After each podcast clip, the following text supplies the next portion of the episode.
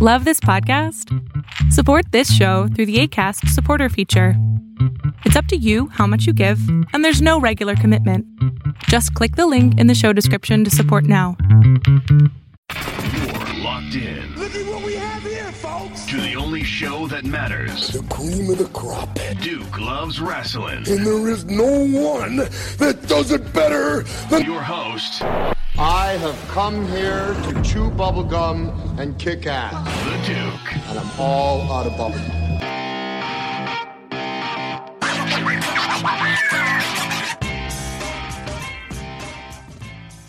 our next guest is somebody who is just I'm a major fan of. I mean, this person is a is a digital marketing expert, somebody who has focused a lot on the restaurant industry and, and helping all of these, you know, generally small business owners uh, find creative ways to attract more business, get more folks in, and mo- most importantly, uh, keep our bellies full.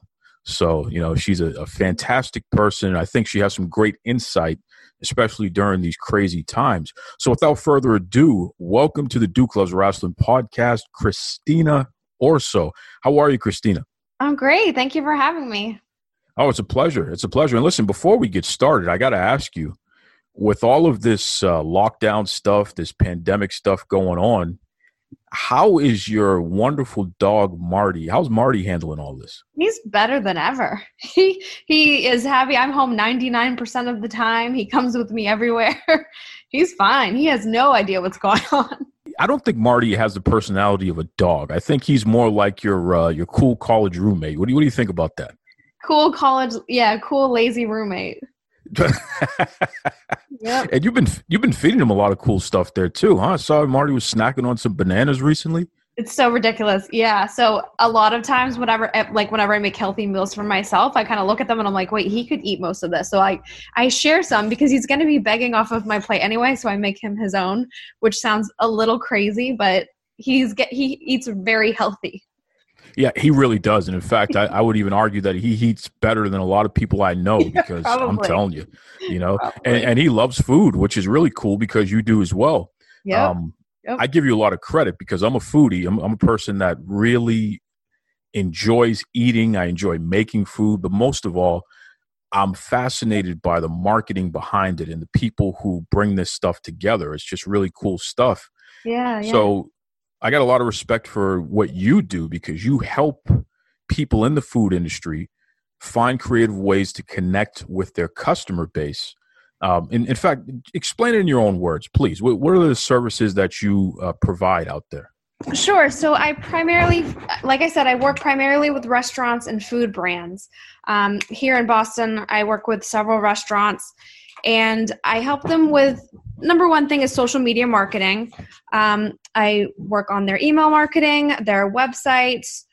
Um, anytime they need press releases, any type of setting up events, working with local influencers. So it's it's pretty much everything under the digital marketing umbrella. But the majority of what I do is social media, photography, and email messaging. Which is pretty cool. And, and folks, I definitely will we'll give the social media stuff and the website later so you can check out some of the awesome photography, food photography that uh, Christina has put out there. Just really, you know, it makes you want to jump in the picture and eat something. I'm Mhm. telling you, it's, cool. Now, tell me though, uh, Christina, and, and I understand that because of your your business, you can't get too specifics with your your specific clients.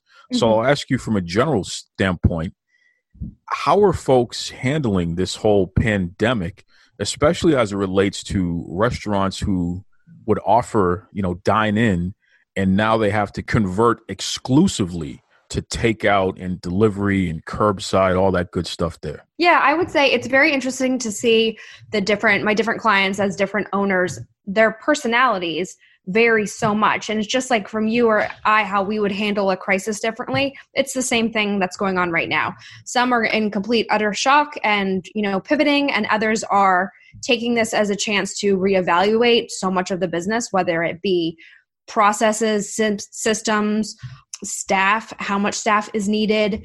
So I think if anything right now everyone is kind of taking it day by day and figuring out what to do because we're all taking this day by day. I mean, it's changing constantly.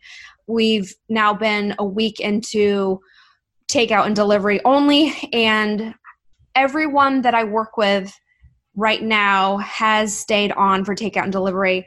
A couple have reduced their hours. Um, a couple have, you know, kind of shortened their menu. Kind of everyone is doing different things. And I think it also varies depending on the neighborhood that they're in, the whether they are a sit down restaurant, whether they're high end, whether they're casual, whether they focus mostly on takeout anyway. So everyone has kind of seen different challenges. Um, but in general, I think everyone pretty much has, well, I shouldn't say everyone, everyone I work with has the ability to do takeout um, and delivery. And, you know, a couple of mine had a higher percentage of takeout and delivery anyway. So they're actually doing better than ever, which is crazy to say. Um, but like I said, I think they're all taking it one day at a time and literally looking at the business models all day every day and thinking what what was today like? What did we mm-hmm. do right? What do we need to do tomorrow? How can we keep you know our doors open? Great stuff there and, and, and tell me because i've always been curious about this especially when we're at a time like we said that this is literally crisis mode here. I mean the, the entire landscape of the the world really has been interrupted and and if folks are doing things differently including how they get their food and and the food options and what have you why is it so important for restaurants in particular who are doing this takeout stuff? Why is it so important for them more than ever to focus on the way that they market themselves? You know, first and foremost, well, at least at the first few days, I think more people were maybe thinking that they shouldn't eat out at all, that they should just not even leave the house, that they should only get groceries. And so a lot of the restaurants were really focusing on reassuring the customers that they have the situation in control and they're, they're taking the measures for containing you know the virus and keeping things sanitary and cleaning like crazy and just taking the measures that the government and the city is requiring to stay open. And so the first the first thing is that general awareness that you know we're doing everything we can not only to stay open but to serve you in a healthy, safe environment. Um, and then the next thing is just really paying attention to what your customers need at this time, treating them like royalty in a sense, and making sure that they feel valued because right now we need them more than ever to stay open. But at the same time, marketing to them without selling to them because right now no one wants to be sold to, they want to just be related to it's really nice to see everyone kind of coming together as a community and not just staff and employees with customers, but the restaurants as a community coming together and kind of sharing what each other is doing. Wow, that's that's great stuff, and you know, as we know, it, the importance of being a good neighbor. I mean, if you're a good neighbor, yes. you're sharing information, you're you're receiving information, you're doing things in conjunction with one another because you want to keep the community as healthy as possible. Right, so it's exactly. great to hear that you know at least within the, your clients and some of these other folks that you're seeing their neighbors they're being good neighbors to each other and keeping each other informed and sharing information as opposed to hoarding information and keeping right. it for themselves there when we think about different municipalities and, and, and states and what have you jesus countries that have been on lockdown legitimately you know people are being restricted they can't just come and go as they normally would and you know, to a certain extent, we're experiencing that now here in Massachusetts. What is it about the restaurant industry that makes it, in your opinion, essential? Because I know that we, we talk about the grocery stores and the convenience stores, and that's that's very easy to wrap your, your head around.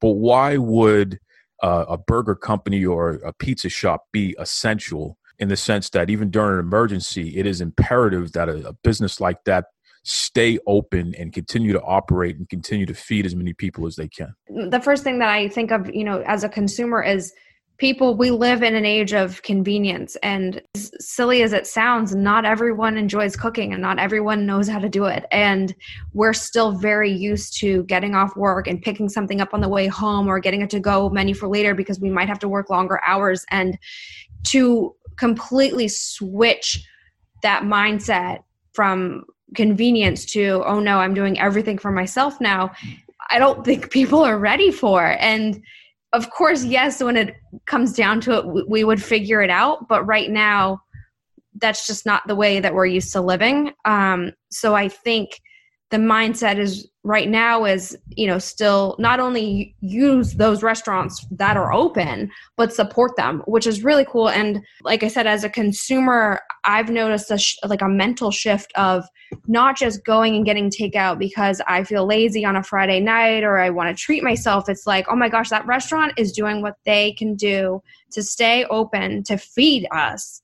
I'm going to go support them and buy their food. And it's a it's a very mutual feeling of taking care of each other and I mean, I probably ate out more than ever in the past few days because I feel like it's almost a it's a, it's a weird way to say this, but it's my responsibility to give back to them because the restaurant industry has given so much to me all my life. Yeah, it's just helping each other out right now. It's so important. In terms of your clients, how important is it? And do you have any suggestions in terms of how they're handling their staffing needs and and their situations? Because let's be honest here. I mean, they are in a situation where, from a financial standpoint, there could be some some gigantic mountains and some pretty low uh, valleys there. You know, from day to day, their financial situation could be changing.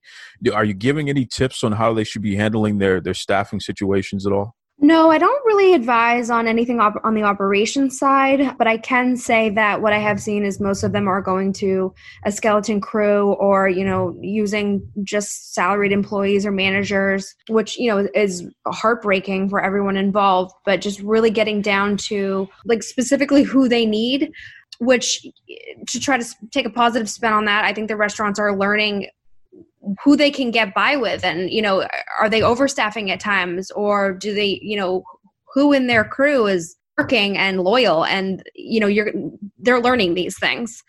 But yeah i i don't advise so much on operations mostly just the marketing aspect of things which you know again everyone has been treating it a little bit differently. And i mean i'm happy to get into some tips too if you'd like. Absolutely. Absolutely. In fact you know one one question that i have and it's something that I know that you utilize and you you uh, encourage, and definitely you've inspired me to continue to do this on social media. When you get food from a place, take a photo of it and tag the place.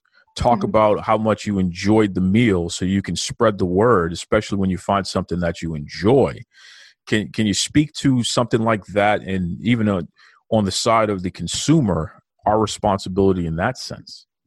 Yeah, I mean, as a consumer, I think you know there's there's several different ways you can still support. I mean, then the biggest one that I'm seeing people do is buying gift cards for to use later or gift cards to give away as gifts. Um, buying merchandise that the business is selling, um, and and really just paying attention on social media. I mean, I can honestly say myself, my social media, I mean, I'm always on social media because it's my career, but it's up more than ever because people want to know what's going on. And it's not just the news. It's what's going on in their community at home. So i think you know really paying attention to that. People are on their phones right now. They're all over social media. And utilizing that and not letting it go is super important right now and really staying making sure your business is top of mind. And the most important thing to know is that you want to do it in again in that way where you're providing value you're answering questions you're supporting your community without selling them and pushing your product like you normally would. So it's a much softer, I don't know if softer is the right word, much softer, gentler way of marketing right now. But it's actually really nice to see because you're not you're not being spammed with a ton of unnecessary ads in your Facebook feed. Right now it's all about connecting with your community and kind of taking care of each other and it's a very interesting shift and it makes me wonder too going forward if marketing will, you know, take kind of a turn and how we sell our services and products. Wow, that's that would be interesting to see, and and definitely it would be more of a grassroots sort of, of way of marketing, which would be a lot more customer friendly. So that's right. that's pretty interesting there. What other sort of best practices, if we haven't already covered it at all, whether it be for the business owners, the consumers, what have you, are there any other tips? important things that you want to get out there to everybody because please keep in mind our, audience base is all over the world mm-hmm. so even though you're based here in new england these are tips that people all over the world will be able to apply and consider and what have you. Yeah i i mean social listening is huge right now because when businesses typically marketing they're pushing products they're pushing their services. I think a flaw in a lot of businesses is that they don't really do that social listening where basically what i mean is listening to your customers and what they're looking for from your product or service and really kind of reversing that and thinking how can i help them how can i give them what they're looking for or slash how can i create a product that actually helps them I think just really listening to what your customers and fans are looking for, supporting them, answering any questions, being super transparent about, you know, things you're working on, any changes you've made. Again, that transparency is really big right now too. People are looking for answers they're looking for comfort you know getting yourself out there. Even if owners behind a brand want to you know send a message if just kind of like showcasing that human behind the brand i think is really important right now. We've spoken about your social media and how awesome it is especially with the photos and you got the great daily videos. You and marty i mean legitimately you guys are my favorite uh, show on social media because it, it literally is like watching a show there like a tv show what have you. Please let everybody know. How can they they reach you both on on Instagram and wherever else, but also your website if they want to get more information. I'm telling you, restaurant owners out there, you small business owners, I'm telling you, you customers out there, just from a general standpoint, Christina Orso has some great stuff that you definitely want to check out, and it's entertaining in addition to being informative. So please, Christina, plug that stuff for us. Oh, first of all, thank you so much. Sure. My website is my full name, ChristinaOrso.com, and my Instagram, it's super simple. It's at Christina Orso. Okay. Before I let you go, I got to ask you one last important question here. This sure. is the big one now. All right. Okay. what type of uh, dog is Marty again? Marty's a golden doodle. That's right. He's a golden doodle with all his, his shaggy hair and what have you there. Yep. So you are a person who interacts with so many different um, businesses within the food industry. You get to eat all of these amazing meals. You take the photos of it, what have you a lot of times you'll bring Marty along or you bring the stuff home and Marty gets to sample some of that. yeah. What's Marty's favorite meal, favorite restaurant meal that he just can't get enough of? He loves a snack on. Oh my gosh, hands down, Chick fil A soft serve ice cream. really? yeah, I mean, I guess that, that's a that's a national brand. So I, I, I, let me think about local. But oh my gosh, yeah. So the this is terrible to say, but the first weekend I got him, I like was it was Memorial Day weekend. I was walking him around everywhere, and we discovered, you know, I picked up ice cream, and even as a little baby, he loved it. But yeah, vanilla soft serve ice cream from local places. Oh, this is easy. So we live very very close to Mortadella Head in Davis Square, and what to the point where when we're walking down College Ave, he knows which door to turn to because the owners give him little pieces of the Italian meatballs. so, yes, I would say locally his favorite is Italian meatballs from Mortadella Head. Man, how cool is that? I mean, to talk to a digital marketing specialist like Christina Orso is just so cool. And I really appreciate that she took the time to give folks such great information. I mean, legitimately, the restaurant industry, the food industry as a whole, is really so important. And it's amazing the things that we don't think about, you know, when times are, are great, when times are typical. It's when we have these these crisis moments that we realize what's so important, the things that we take for granted. And certainly when it comes to restaurants, you know, especially the ability to do takeout right now, just so important, so important. So I, I really appreciate Christina providing some information and best practices, especially how to support the local takeout restaurants. I mean, restaurants in general, if they're doing takeout right now, which, you know, for the states that are ordering stay at home orders, and I know throughout the nation that's what's being suggested right now. This is a great time for folks. If you can afford to do it, please support your local takeout restaurants, the ones that are still around please order some food, you know, pick it up or have them delivered, whatever. Just let's do our part and, and continue to keep our communities uh, as protected as possible until we get over this hump. You know, that's for sure. That's for sure. Listen, folks, welcome back to the Duke Loves Wrestling podcast. As you know, this is the show about pro wrestling and everything else. Hope you're doing well out there. Hope your loved ones are, are safe and healthy. You know, special shout out to everybody out there our first responders, our transportation folks, our grocers, our restaurant folks, everybody in between. Just shout out to everybody. You know, hopefully I can provide you with some entertaining conversation, you know, to kind of take you away from the craziness that's been going on all over the world right now. That's the the goal here. In fact, you know something? I'm just going to jump right into it because I have a guy who is legitimately one of the great voices in pro wrestling today. So without further ado, let me jump right into my special conversation with the one, the only Rich Bocchini. Literally one of the most beloved voices in pro wrestling today, Mr. Rich Bocchini. How are you there, Rich? Hey, Duke, and thanks for the uh, the flowery introduction. Most beloved. First time I, I would think most hated, but uh, no, I, I, I appreciate it, and uh, no, I appreciate the opportunity to to talk to uh, to a fellow chowderhead. You got that right. You got that right. Even though I'm a masshole here, and, and you know, Rich is a New England guy, folks. So we we definitely have a lot in common in that sense. I, I got to ask you something though, Rich, real quick.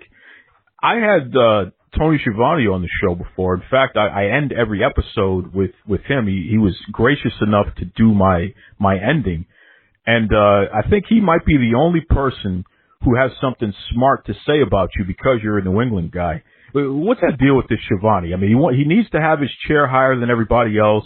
I hear he's even been been pushing around poor Dean Malenko uh, recently. Well, what's the deal with Schiavone? Is is he has he gone Hollywood or something? I think he's definitely gone Hollywood. I think uh I think the bright lights of AEW have uh, have gotten to his sixty something year old ass and inflated his head to the the the, the size of ten Tony Schiavone's. That's it. You know, you know what I heard recently? I heard that he even has picked the the uh, cat hair off of himself, and, and he actually has cut his nails, his fingernails, and what have you. It's he's a whole new man nowadays. It's it's it's just ridiculous. Oh, you know? Yeah, you know, it's ama- it's amazing what those uh you know what that what that big TNT money does for you, eh? I lo- I loved working with Tony. That was a blast.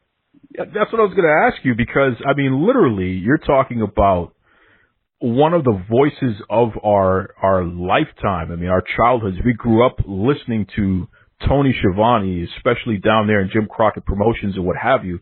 So for you to work side by side with him as you did there in, in MLW, I mean, did you pinch yourself every time, or how long did it take before you actually got used to it? It was funny when Court Bauer told me who my commentary partner was going to be. He actually called me up and he, said to me, uh, "How do you feel about working with Doink the Clown?" And I'm thinking to myself, "Isn't Matt Borne? Didn't he pass away a couple years?" Now, so you know, and all these thoughts are running through my head, and I was like, "As long as the check clears court, I don't care." Right? And uh, so we start laughing. He goes, "No, no, no, you're going to be working with Tony Schiavone." And I was like, "Really?" And uh it's funny because I had actually, you know, so for a long time Tony kind of shut himself off from wrestling. As a Crockett Promotions fan, he was legitimately probably one of the first play-by-play announcers that in any sport that I really identified with and that I really understood that play-by-play was something you could do. I had reached out to him a couple times because, you know, he was, you know, the voice with, with Gwinnett, the Gwinnett Braves um, or the Stripers or whatever they are now. But he he was doing that, and he would come through Pawtucket. So I, you know, I, hey Tony, you know, next time you're in Pawtucket, go to the House of Pizza, you know, whatever. And he actually had me blocked on Twitter because he had a, a bunch of wrestling people blocked on Twitter. So it was funny not only getting to know him, but saying, "Hey Schiavone, when you go block me on Twitter." So anyway, uh, Tony Tony Tony was fun to to work with, and uh, I mean, you hit the nail on the head. A lot of people only remember Tony from his WCW run, like late in his WCW run when admittedly he didn't care anymore. Uh, but his Crockett stuff I put up there with, with anybody. And uh, it was awesome getting to, getting to work with him and getting to know him. He's my all-time favorite, and and I I have no shame in saying that, uh, specifically because you know I'm such a, a huge Ric Flair mark. I love Ric Flair, greatest of all time, one of my biggest heroes in life, and Tony I understood even as a young kid that Tony was an integral part of helping get Ric Flair over. Tony could could could do a look, you know what I mean, when Flair would say mm. something crazy, and it, it, he would just give you that cue that yeah, I can't believe this guy just said what he said, and it, it just re- even watching some of that old stuff uh, on YouTube or what have you today, just to see that and relive that, it's just like man, and Tony was a young guy too when he was doing that it just, you know, his instincts are so strong. And talk to us about his instincts and if you if you picked up on anything when you were working with him. Yeah, I mean, to- Tony's just you know the thing that that always impressed me, and I, the thing that I always kind of gravitated to, and I, I guess like as I got more into play by play, this became more obvious. But you can tell he's a baseball guy. He's got that smooth baseball delivery, and I, I like to think in some ways I I picked some of that up. Uh, but just in general, he's just always just cool and collected on camera. Um, for me, I'm kind of like a, a naturally fidgety, anxious idiot, right? So um, you, you know, you put lights on and a camera, and you know, it's it's it's very easy to, you know, you, your mind start starts going a mile a minute. But you know, working working with Tony, I was able to, you know, just kind of feed off him a little bit, just to slow down a little bit, take a breath, relax, have fun with it, and um, you know, I, I think it helped me a lot. I, I I really do. I think. uh I think I've I've improved in, in in a lot of different ways, and a lot of that is you know the the multitude of different people that I've gotten to work with over the last couple of years. Um, not only picking their brains, but again, you know, t- Tony's just having fun. He's cool. He's calm. He's collected. And and you know, now that he's able to just kind of lean back a, a little bit more and and have fun with it and kind of get to know who some of these guys are. Um, you know, you can tell he's enjoying it again, and that rubbed off on me just him having fun and relaxing. And that's, you know, again, I think it helped me a lot. That's that's interesting. That's an interesting call out there because you're a guy who you're still a pretty young guy in your own right, and yet you are so well accomplished. You you've had the ability to market yourself, get yourself out there, and, and as a result of that, you've been able to do commentary not just in pro wrestling but different types of sport tell me if if you were to think about all the sports that you've done commentary for your entire life what would you say is the most challenging sport to call and what would you say it, even from the beginning you felt was more of a easier to handle type of sport to call? Uh, i'm a hockey guy first and foremost.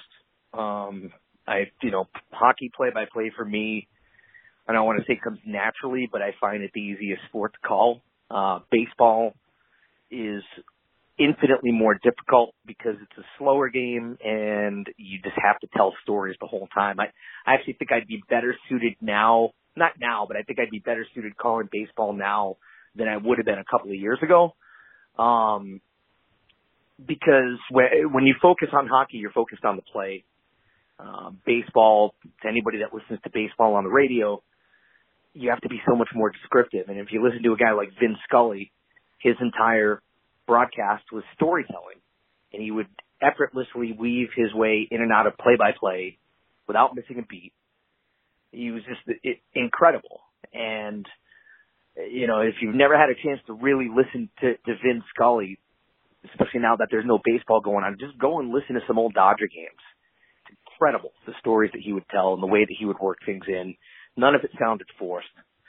Um, but you know, again, to answer your question, hockey for me is just easier. Um, I, I played not at a high level, but I played the game. Um, so there's, you know, somewhat of a natural instinct for things. But, you know, they, they, there's not a lot of downtime. You know, there's not a lot of time to, to get sidetracked with, with stories. With baseball, God, you know, you think of a game that goes 15 innings, 16 innings, if you get into extra innings, it, it, it just, and I love the game, but my God, I can't imagine being stuck in the 18th inning of a game in the middle of May. You know what I mean? Oh, yeah, you know. Some of those marathon games, that's a good point, man. Oh, good God. I, you know, I think Japanese baseball has it right where I, I forget, what do they play, 13 innings or 14 innings or something? Then I, I, I think they play to ties. Um, mm. because, you know, you just, you know, there's like there's no reason for a game and you know in the early stages of May to last 20 innings. There's just not.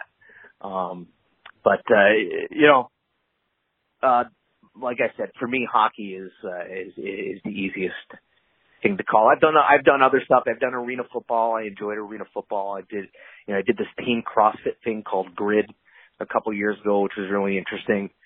Um, haven't had a chance to do any boxing or, or MMA yet, but I want to I want to change that going forward.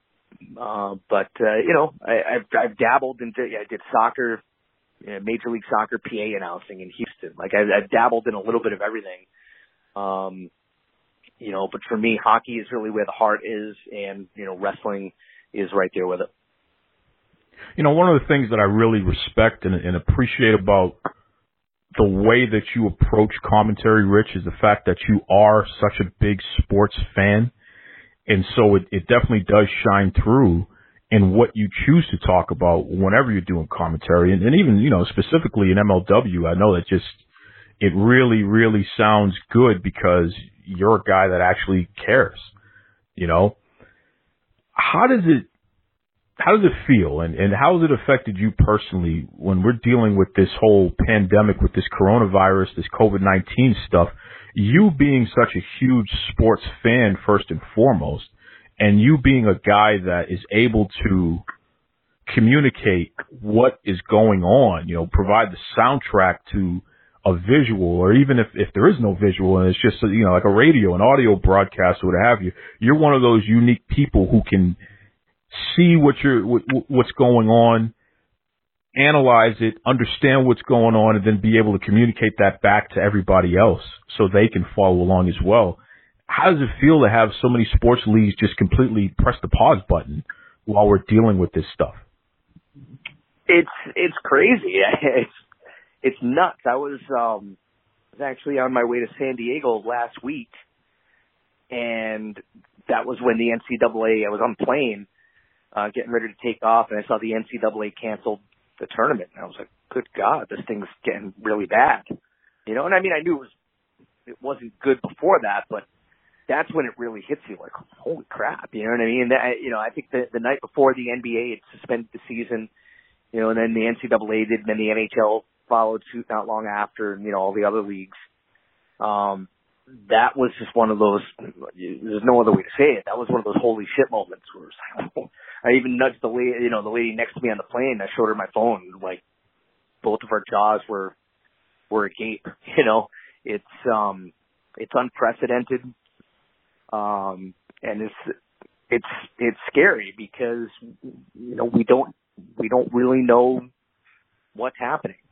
We don't know how, you know, if you look at what's happening happening in Italy right now or in Spain, um, you know, Italy in particular, you know, is that what's going to happen here? Um, you know, now you have states that are going on on mandatory lockdowns now. Like, you know, there's, uh,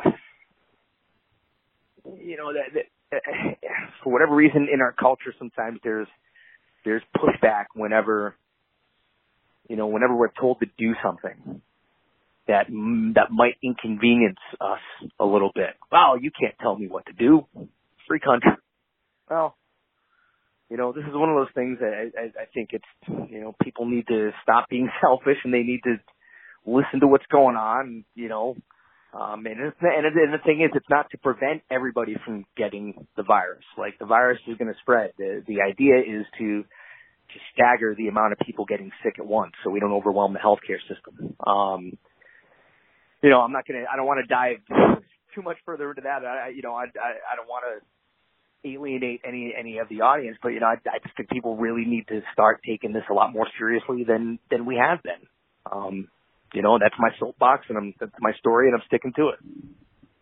Well, you know, I back you up on that 100%. I mean, there's no two ways about it. Um, when we see what's happening all over the world. And even like I said, we had Adrian from Middle Kingdom Wrestling last week, which is, you know, Chinese based promotion. And same deal. I mean, he's seen it for over three months now. And the thing that works is definitely this, you know, flattening of the curve, this, this people not congregating, what have you, stay at home and, and just kind of ride this thing out. It, it, it works. So why wouldn't you do it? There's really no reason not to do it. It's, it's, it's silly not to do it, to be honest there. Rich, talk to me about some of these folks on the indies because I know that you are somebody who is well respected and appreciated by wrestlers on various levels, but these independent wrestlers in particular who legitimately they may not have anything else, you know, they need to make their shots. They need to be out there wrestling in order to put food on the table or have you, or at least it's their main source of income. From your perspective, I mean, how, how bad is this for them? And it's brutal, especially you know with WrestleMania. Um, that's that's a big payday for for a lot of guys. Um, you know, I, I remember, God, was it New Orleans? It might have been Orlando. I, I, I forget, but, uh, WrestleMania, it might it might have been the New Orleans show, but, uh, you know, I talked to certain guys that had some of them nine, ten bookings during, uh, you know, during the festivities, during Mania Week. Um, you couple that with merchandise, you know, I, I know one guy that told me he made something like 12 grand over, you know, over WrestleMania week, which for an independent wrestler was pretty good. Um, it's again, it's unprecedented. We've never seen anything like this before. I mean, you know, and, and it it, sta- it staggers down from from everybody. Like, you know, you hear about the the, the arenas, um, you know, putting things together to pay their part time workers, right? So when the NHL or the, the NFL, the NBA, whatever, the the Final Four, the tournaments. You have all these part-time people, you know, ticket takers, people working in the concession stands, vendors, security, parking attendants, the whole nine yards. You have all these people that are expecting these hours, and that you've budgeted things, and you've got bills to pay. You not not all of us are lucky enough to uh to not have to live paycheck paycheck to paycheck, and every single one of those people are hurting. Um, if I don't know, I don't know what else, what else you do. Uh, you know, I know they're talking about more bailouts for the banks and, you know, the airlines and, and corporations. Well, what, you know, what about the bailout for the people? That's, there's, there's no easy answers to, to any of it. Uh, but the whole thing, it's, it's affecting the workers, you know, to, to an extent. Uh, it hasn't so far yet, but it's going to affect people like myself. Uh, you know, a lot of the stuff that I do, uh, I do it in post. Um, for MLW, for instance, we have enough stuff in the can that's going to get us through as we're, as we're doing this today. I want to say we can probably get another six weeks out of what we have, maybe a little bit longer if we stretch stuff. Um, not every other company is, is that lucky. Um, WWE is probably going to have to, you know, apparently they're taping everything up until WrestleMania. What do you do after that?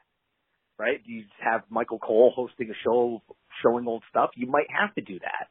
I mean, it's, it's affecting everybody. It's affecting all industries. You have restaurant workers, you know, where, you know, everything's takeout now. So that's affecting them. You have bartenders that, I have friends that are bartenders that aren't making money. Friends that are barbers and there's certain states that, you know, they've closed barber shops. I mean, it's, it's crazy. Um, as a performer, as a wrestler, as an entertainer, if you're in a band or whatever, it's you can never go into it thinking it's going to be a hundred percent all the time because it's it's just the way entertainment is. You take a risk when you're in entertainment, but I mean this is beyond that. This is way beyond that. Um, a lot of people are saying, you know, support your favorite indies. Uh, and one of the companies I work with out in Seattle, uh, Defy Wrestling, everything's canceled until June. So it's, you know, either merchandise or on demand, that type of thing. That's what's keeping these companies afloat. That's what's keeping the wrestlers afloat. So, you know, I'm sure there's a lot more important things that people can spend their money on than buying a t-shirt, right? But if have some extra money or whatever, if you, yeah, you know, I've always wanted to get a, you know, whatever, Jacob Fatu t-shirt. Well, now, now is the time, right? Um, but it's also understandable, you know, where some people are getting maybe a little miffed that guys are putting up GoFundMe's. You know, I see both sides of it. Yeah, that, that's an interesting point there, and um, you know, I, I'll just speak on a personal level. And, and again, I'm not a wrestler. I'm not in the wrestling industry, so to speak. I got a podcast. That's about as close as I get. Uh, but I will say that, hey, there are a lot of fans out there who are are willing and have the means to support the people that they care about across the board. You know, whether that be somebody in their community who's outside of their family, whether that be their favorite sports star, including their favorite pro wrestler. So, you know, I don't have a problem people setting up GoFundMe's because they, if, if somebody's willing to give you a couple of bucks to, to you know, get yourself a burger or get yourself something that you can put some food in your belly. I mean, what's wrong with that? That doesn't hurt no, nobody. It, no, it, it, it, exactly. You know, I, like I said, I know there, there's been some pushback, um, you know, from a from a, a minority of, of people. But for real, you know, if this is um like you said, if if you've got the means and, and, and you can and you can do it, now's the time to you know to subscribe to you know I'm going to throw in a plug, subscribe to DefyOnDemand.com, right? Or buy the uh, you know buy buy the T-shirt of your favorite wrestler. If you know if you're into music or whatever, you know a band that had to cancel a tour, get buy their music, buy their T-shirt. Um, this is if you can do it, this is the time to do it. But you know, again, no, we don't know what's coming, so it's it's it's not surprising seeing a lot of people trying to hoard their money away and you know put a big slice in the mattress and hide their money in there.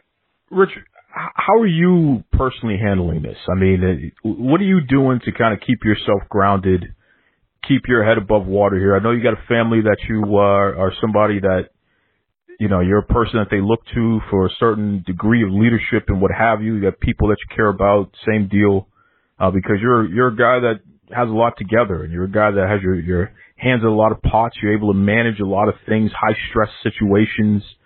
Um, you have demonstrated that you're a reliable, dependable person.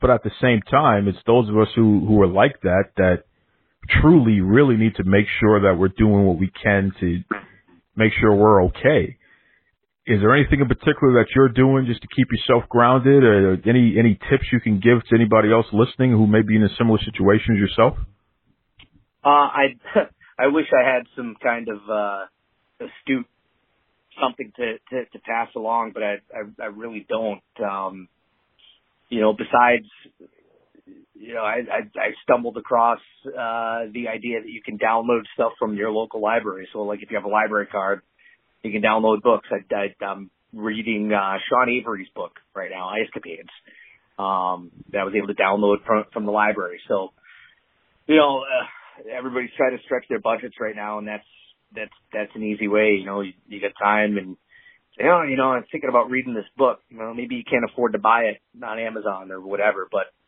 your local library probably has it, and uh, if you don't want to go, you can just download it. So, I, you know, I, I, I guess that's probably my uh, you know my my tip to maybe save a couple bucks and, and entertain yourself. But um, you know, I'm just trying to trying to keep my head on straight, focus on uh, you know, focus on what I can control. There's not a lot that I can't control besides what I do. So I'm trying to stay home as much as I can. I'm hanging out with the cat, reading, watching uh, watching documentaries, and uh, you know, I work from home to begin with, and that's both a, a blessing and a curse. Uh, right now, it appears it's maybe a little bit more of a blessing. You know, it's interesting that you say that though, Rich, because you're a guy who we depend on to continue to, to keep sharp communication skills because we need you to, to interpret what's out there and, and make it make sense for us. Uh, you know what I mean? Not only whether we see it or not, we need you to communicate it to us. So the fact that you are are catching up on your reading. You know, you're you're actually utilizing your library card. That's that's a, a pretty cool uh, tip there. In general, do you consume a lot of? Do you do a lot of reading? What have you? Is is that one of the secrets to your success on how you're able to be such a great communicator?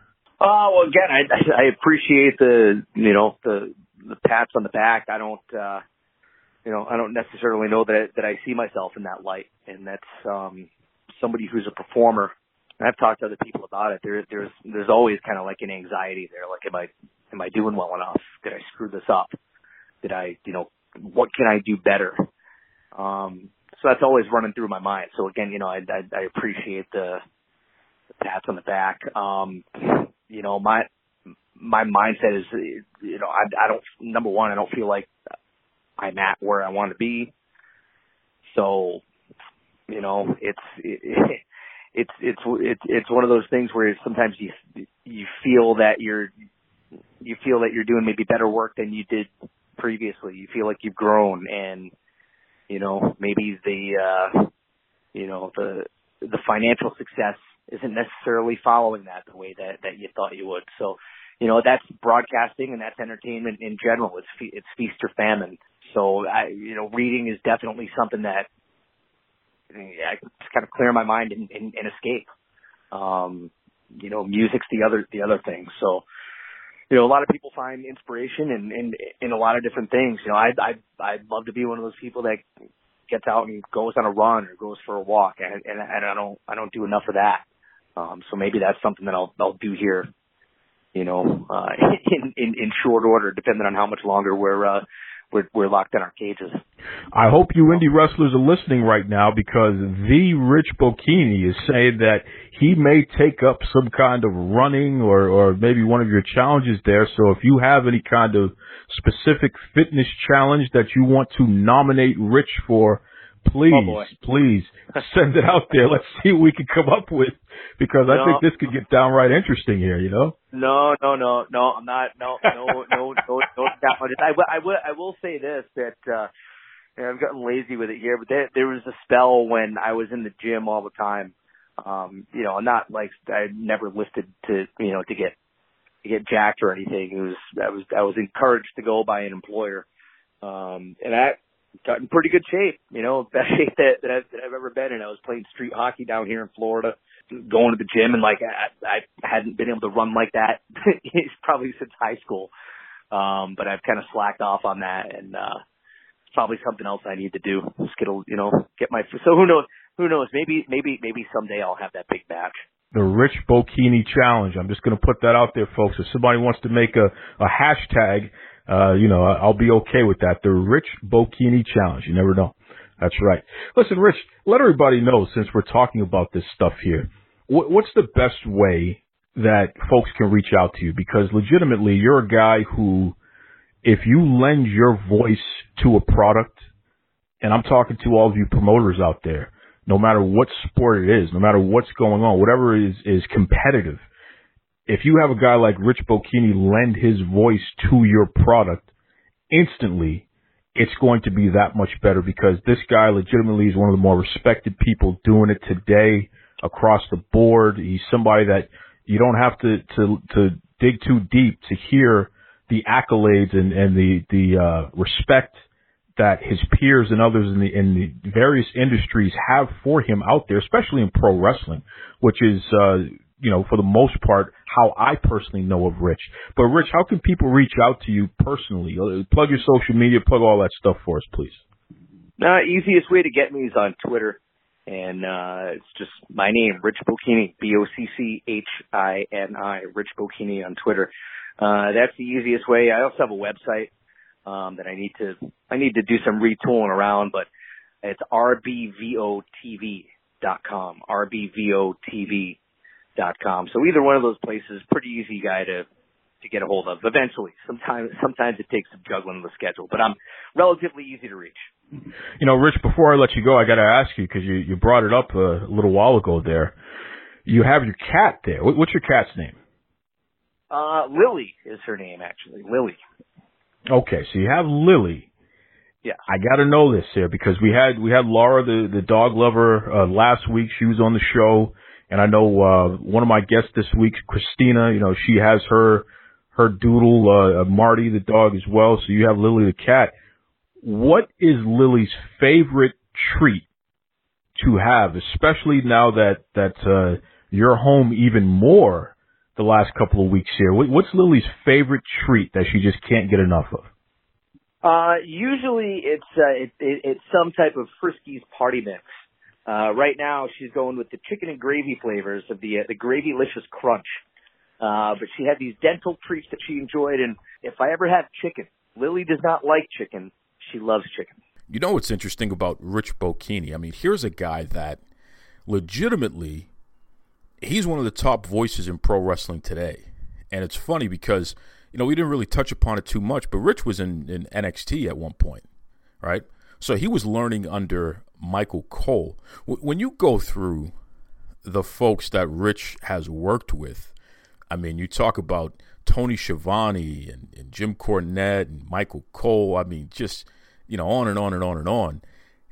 How, the guy can only succeed, you know? And of course, he's had his challenges, just like the rest of us. I mean, professionally, we're always striving for more. We we always are looking to achieve more than what we've been able to achieve up to our, our points there. Nonetheless, it's important to take a step back and think about how far you've come. You know, where have you been, where you are, and where you plan on going tomorrow. So I, I, just I got a lot of time for a guy like Rich Bocchini. I, I, really appreciate him, and that was just a great conversation because it was different. I don't think I've ever heard a an interview with Rich Bocchini that sounded like that before, and that's what's happening today, folks. I mean, it, it all this craziness going on, this pandemic stuff going on. It's it's forcing us to look at life from a different lens than maybe we we traditionally do it's forcing us to reset, you know, and figure some things out. So, again, I just really appreciate Rich Bocchini, great guy. Please check him out, you know, MLW, or check him out when he's doing his, his countless other sports and what have you. Go on YouTube, look him up. Uh, he has a lot of stuff out there already. Follow his social media. Rich is a good dude. He's a good dude. Okay, listen, I'm going to take a quick break. And when I get back, I got something really interesting because I got a guy on the line right now who has a lot to say. So, quick break. We'll be right back. This is Alexa. And this is Brianna. And we're Sugar, and, we're Spice. Sugar and Spice. And you're listening to Duke Loves Wrestling. Wrestling. All right, folks. So, you know that uh, I encourage everybody who's listening to, you know, send your comments online at Duke Loves Wrestling on Twitter, on Facebook, you name it. Also, Duke Loves Wrestling at gmail.com. But I got to tell you, I, I just received a call, which is pretty interesting. And I said, you know, this guy was all wound up. One of you, you faithful listeners here. And I said, you know something? Let me push him through. Let me get him on the line because, uh, he has something to say and he wants to make sure that I hear it. So I want to share it with the rest of you. You know, why not? So got him on the line right now. And, and sir, you said your name is Billy? Yes, sir. But where you from, Billy? I am from one of the greatest cities in the world, if not the greatest city. I'm from Boston. Well, I guess that's debatable, but okay. so, so Billy from Boston. Uh, what do you do for work, Billy? I'm in the construction industry. You're in, Billy from Boston is in the construction industry. Okay, sure. I mean, the way that you were talking to me a minute ago, it, it makes me sound, it, it, sounds like you're from the uh, thumb breaking industry, but we'll go with that though. We'll go with it. So, so Billy from Boston, Billy the construction guy. Okay. You called up and you were pretty passionate. You had something to say. So I'm, going to give you an open mic here. You, you go ahead and, and let me have it. Tell me what's on your mind, Billy. You know, I, I, I religiously listen to your podcast and I usually enjoy it, but lately you've been going to the coronavirus and everything else, and I really think you need to give it a rest for a little while. You know, we're, we're all hearing it on the news and social media, and you know, I think it's taking a toll on some people. And uh, I think you need to get back what you do best and talk about wrestling, my friend. I, I think that's what people need. They need that escape. They need that break. Okay, okay. You know, Billy, I, I think that um, first of all, I respect your point of view. I think that's a that's a fair call out. I mean, here on Duke Loves Wrestling, this is a, the show about pro wrestling and everything else. But maybe I've I've gone a little too far over to the everything else side. So that, that's a fair that's a fair call out. So then let, let's jump into it then, Billy. Since I got you on the line, let's talk about some wrestling. Did you watch uh, NXT last night? Were you able to, to catch uh, WWE NXT on USA Network? I did, yes.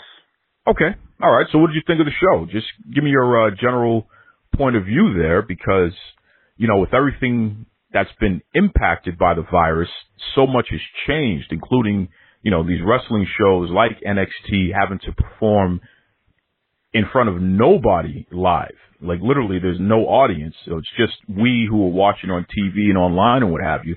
What's your general impression of the show from last night? Uh, actually, I thought last night's show was really good to be honest. Um, they they kicked off great. They brought back an old favorite with Tyler Breeze, and they had him go with Austin Theory, who that kid can absolutely go. Uh, I think he's going to be an absolute stud in the, in the near future. You know, and then you had a, a debut with the the new tag team coming in attacking Riddle at the very uh, end of his match with Roderick Strong, which was another good one. Um, and then oh, to end it, you had the promo with Triple H with Ciampa and Gargano, and I I thought it was very intense, and he made a great reference point to how it was him and Shawn back in the day, and made made the comparison that they were similar to how him and Shawn did things, and it needed to end. And I thought all three were very good, and then you had you know the the tease at the very end with Killer Kross coming across the screen. I think that's going to be a you know, big jumping point in the future too. So, I mean, it, it left you wanting more. It, you know, got you excited for, for down the line with what they're going to do with everything. It, it's interesting that you say that there. It's interesting that you say that there because, like you said, Triple H drawing that comparison with uh, Ciampa and, and Gargano, similar to what he and Shawn Michaels went through. Triple H and Shawn Michaels, their feud that lasted for you know well over a decade. What do you think of this Ciampa and, and Gargano feud? Do you think that it's worth all of the promotion that they have behind it? I mean, legitimately, NXT has made this the the focal point, the number one issue going on, leading into what was supposed to be takeover, but now is going to be spread out for the next couple of weeks, starting April first. There, um, do you think this was the feud to to hit your wagon to, or, or do you think they're making a mistake with this here, Billy? Uh, see, I'm kind of torn because I do love the feud. I think they're both absolute workhorses, and they've you know done a great things. And you know, I since I've been watching them on NXT. Um, I did follow them a little bit in the Indies, but you know, NXT is where I kind of you know really got behind them both. Um, but I think they're missing. You know with The empty arena is kind of killing them with this other pot. You had the return of Velveteen Dream, who is my personal favorite. The guy is an absolute star, and is the future, I believe, in my opinion. And the missed opportunity here with everything that's going on in the world to, to reference it once. Um, with him and Cole going into take takeover and WrestleMania, oh, excuse me, WrestleMania season, I think you're missing out big time. So you can't get fully behind that just yet. You you stick to what you know, and these guys are going to give you, you know, a, a five star match, no question, with Gargano and Ciampa. So yeah, you have to go with this. You know, I I see you know people have watched it by now or they It, however they do it. But if you haven't seen it yet or listened to it, you know you can see Triple H is trying to push it to a. uh you know, hey, we're gonna put it in your grand stage, and they they want, you know, they they recommend the empty arena, which I get. It kind of makes sense for this time. Um, but those guys are gonna those guys are gonna tear the house down. And I remember a few takeovers ago that they went at it and it was an absolute war. And I, I can't wait to see it again. But I, to be honest, I'd rather see Dream and Cole because I think that would be another match that would be you know, be fantastic to watch. You know, for the first time, in, in my opinion. And I think Dream does. He doesn't need the championship, but I'd like to see him get it because he deserves it. He's been an absolute workhorse for them. Well, that's. I, I'll tell you right now. You definitely are somebody who is passionate about your pro wrestling fandom and, and you know your analysis is, is pretty detailed. That's good stuff there, Billy the construction worker. That's ah, wow, impressed by that. So let me ask you then, uh, Billy, because you, you said you watched NXT last night and you thought it was a really good show. Did you watch AEW Dynamite? You know the other show that comes on Wednesday nights, the Wednesday Night War and what have you. Were you able to check their show out this week? Uh no, I didn't. I did see it last week um, because, like I said, I I like the matches. I I do like promos, but I knew there was going to be you know some uh, downtime on NXT last week with no matches really. They you know they did a hour you know two hour long thing with Gargano and Ciampa, so I kind of flipped back and forth last week, and uh, which I've done in the past, and um, I was waiting on the arrival of the exalted one and to see if they'd do, go with Hardy or, you know, or the former Luke Harper, Brodie Lee, and, uh, which, you know, you knew Hardy was going to end up there and you knew Brodie Lee was going to end up there and they, know, Hardy's been a great talent, you know, from way back in the day of the Hardy Boys and everything else when he got into WWE way back when. Brodie Lee's, I believe, was underutilized at WWE and could have done a little bit more, but you know, also it go it's a two way street there. Maybe things he didn't, he, maybe he wasn't doing things to get get his push with WWE. Who knows? He had a good run, Intercontinental Champion, you know, Wyatt family. But uh, I watched AEW last week, and you know, it, I watched it for the debuts, and basically that was it. I didn't feel the need to watch again this week. Jericho and Hardy, I heard squared off. I saw it on Twitter. I watched a few things there, but that was early this morning, and still nothing that I really would gravitate to. I'd rather NXT. I mean, I like I said, that first match between Breeze and Theory was something that grabbed me, and then I watched the remainder of the show. I felt no need, no reason to switch back and forth. Wow, Billy the construction worker letting you know that he prefers NXT over AEW Dynamite. That's that's interesting stuff there. He laid it all out there. Listen, Billy, did, did you get a chance to check out? Uh, since you're a big wrestling fan, did you get a chance to check out any of the um, Dark Side of the Ring, the, the Chris Benoit version of Dark Side of the Ring? Have you seen any of that stuff yet? I actually just finished part one. I finished part one maybe about an hour and a half ago. Oh, okay. So, so this is fresh here. Yes. Sir. What's your after watching that and seeing a lot of the background behind Chris Benoit and who he, he is as a person, at least you know as as told by people who knew him best. Has your impression at all of, of Chris Benoit has it changed at all? I don't know. Were you a fan of his growing up, or what have you? I was, yeah. Um, you know, because I actually, you know, you know, as you know, we're, I think we're roughly the same age. Uh, we've seen a lot of, you know, death in the wrestling industry, and you know, you can kind of, you know, it, it hurts.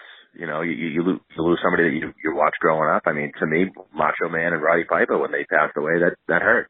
You know, that that got me.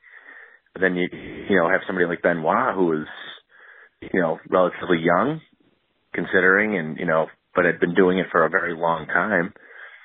But Benoit to me grew like, you know, went from, you know, I started watching him in WCW, which, you know, may have been after some people had, but I, I started becoming a fan in WCW with him and Eddie Guerrero and Chris Jericho and, you know, Dean Malenko. Those guys could go. And it showed that the smaller athletes, you know, didn't, you didn't have to be seven feet tall and 300 pounds. You know, you, could be five foot ten and 220 and you could go. And these guys did it. And, you know, they, they, they put forth the work and they put forth the effort and they made you become a fan of, you know, technical wrestling. You didn't have to be a power bomb or you didn't have to do a 450 splash. You know, you didn't have to do all that stuff. You could be in between and still do the big moves. You could do a power bomb and it still could be effective and you could, you know, do a splash and it could be effective. These guys were, were, you know, I think probably the best, some of the best I've ever seen.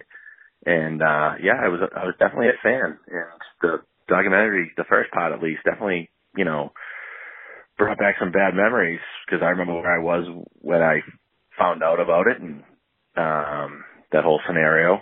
And it, as tragic as it was, you, you you feel for the family, you feel for his oldest son, you feel for the other families involved. You know, just a uh, it was a it was a tragic thing, and um, you know, if steroids and CTE were involved, and you know, I know they they kind of not to lay anything out, but there was a lot of blame on the wellness program at WWE, but they uh I think since then they've changed their policy and they've locked it down and all these guys are getting help now, which is a great thing. But I think they're taking you know concussions a lot more seriously than they were a lot. I shouldn't say them in general, wrestling and sports in general taking CTE is a you know a main thing now, and they need to because it, it's it's serious.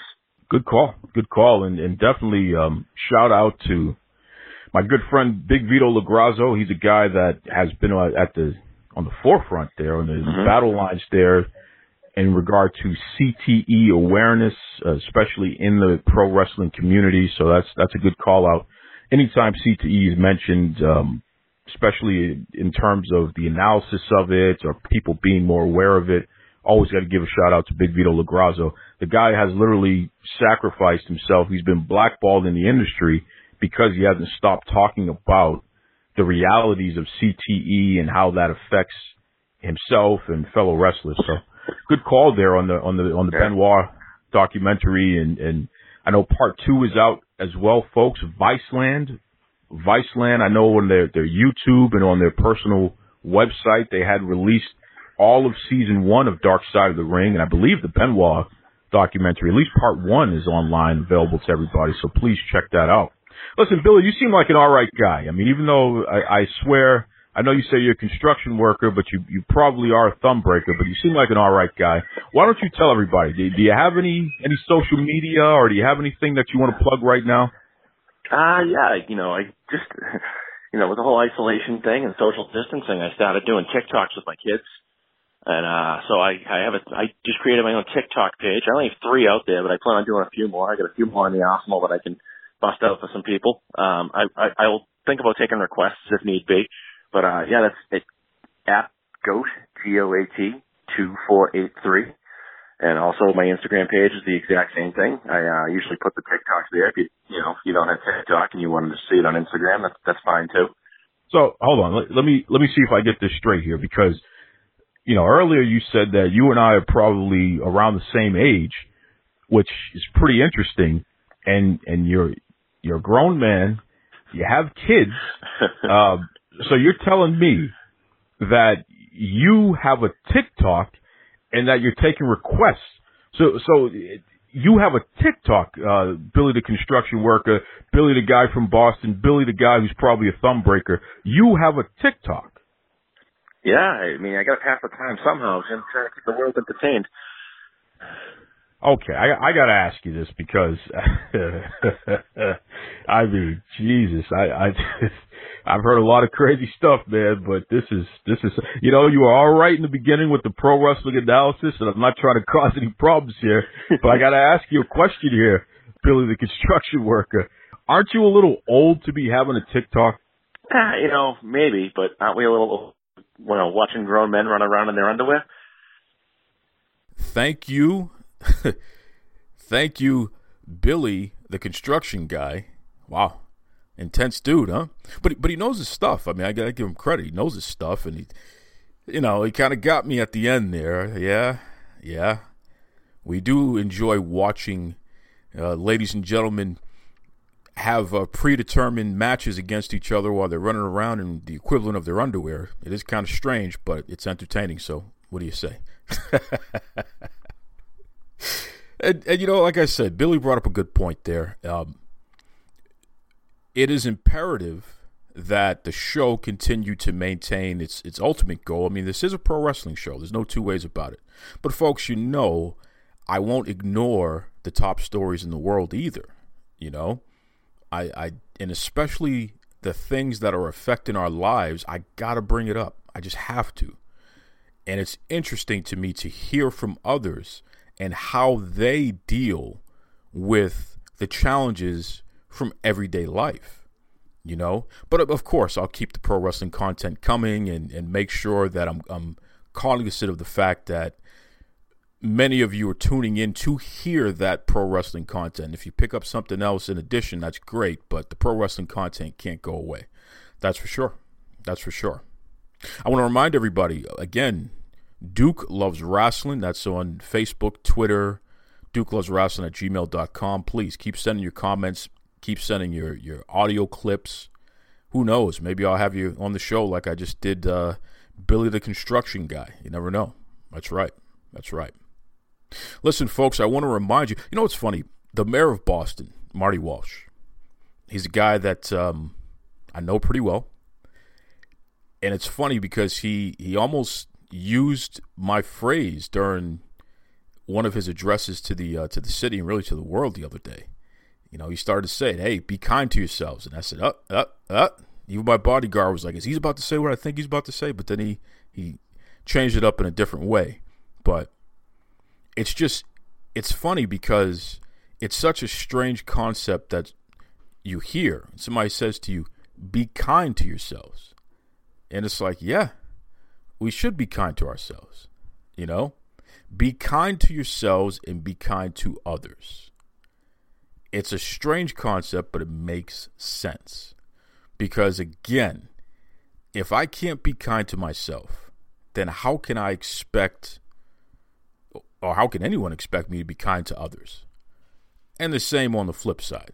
You know what I mean? If if if you can't be kind to yourself, then you're probably not going to be too kind to me either we are having significant challenges out there in the world today, and it's imperative that we continue, continue somehow, some way to keep kindness in the forefront of our minds and in our hearts.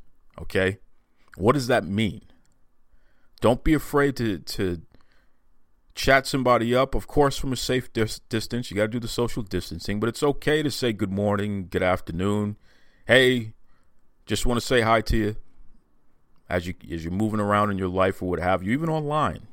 Even if you're standing on your back porch and the mailman's walking by or what have you. It's okay. Right? But before you can accomplish that, you need to be kind to yourself. I understand that there's so many people out there who are dealing with some very significant financial challenges right now as a result of, you know, the, the, their whole company or their whole industry has just dried up as we're dealing with all the shutdowns as a result of this this global pandemic, this COVID nineteen stuff. Don't beat yourself up over that, man. We are going to find a way as a nation and as a world to get over this stuff. So please don't beat yourself up over that.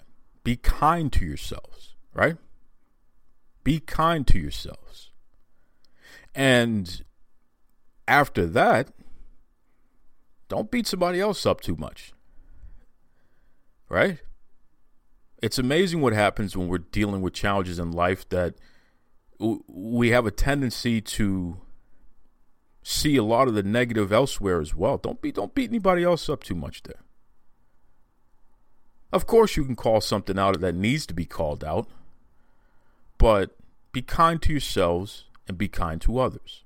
Please. That's all we ask for. I want to thank my guests this week. Fantastic guests. Christina Orso, fantastic. Rich Bocchini. Billy, the construction guy. I want to thank you for joining me. Okay. Join me next week, folks. I'll have some more good stuff. You know, I got, I got to touch base with my guy, Peter Vecsey. You know, the, the basketball Hall of Fame analyst. You know, great guy. Peter. I got to I got to check in with my guy, Peter. I bet he has something crazy to say and what have you. And who knows? I might get some more folks from the from the food industry. If if you are somebody in the medical industry and you like to come on the show and just talk about some best practices for everybody, please, please get in touch with me. I'd love to have you on the show. If you know anyone in the medical industry and you think that uh, they'd be a good fit, have them get in touch with me. You know, have them come on for 10, 15 minutes and just talk. It doesn't have to be anything too heavy, but I just want to continue to arm my audience with the best information possible in terms of how we can keep ourselves safe. Right? It's important. That's right. One last time be kind to yourselves, be kind to others. Take it away, Tony Schiavone. This is Tony Schiavone, and we're desperately out of time on Duke Loves Wrestling.